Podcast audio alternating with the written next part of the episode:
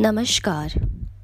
मैं doctor Kirti Sharma, Bhavani talks में आप सबके लिए समय से जुड़ी महत्वपूर्ण बातें लेकर आई हूँ, जिससे आप व्यर्थ में समय गंवाने से कतराएँगे और इसका उपयोग बुद्धिमता के साथ ही करेंगे।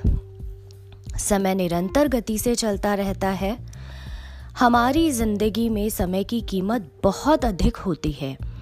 समय का अधिक से अधिक सदुपयोग करने पर हम जीवन में सदैव आगे रहते हैं। समय मुफ़्त में मिलता है, परंतु यह अनमोल है। आप इसे अपना नहीं सकते, लेकिन आप इसका उपयोग कर सकते हैं। आप इसे रख नहीं सकते, पर आप इसे खर्च कर सकते हैं। एक बार आपने इसे खो दिया तो वापस कभी इसे पा नहीं पाएँगे।